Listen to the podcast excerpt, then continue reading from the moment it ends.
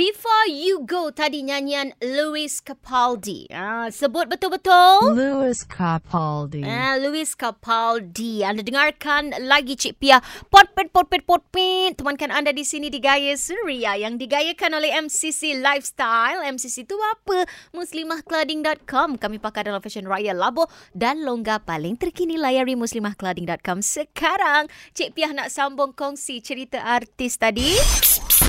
Dengar kata Pasal penyanyi Megat Rahim. Kamu yang terindah Kenapa agaknya eh kalau kita dengar Megat Rahim ni, yelah dia bercakap bahasa Melayu tu, bahasa Melayu dia uh, ada slang.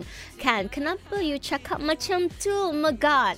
You ada a lot lot of mix ke Megat? Lah Megat memang daripada kecil sampai sekarang uh, I grew up with a family yang memang cakap in English on a daily basis. So bila Megat dah terbiasa dengan benda tu, orang lain pula yang tak boleh terima.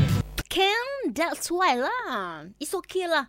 Kalau dah memang you dah terbiasa Eh Cik Piah pula cakap macam dia Kenapa?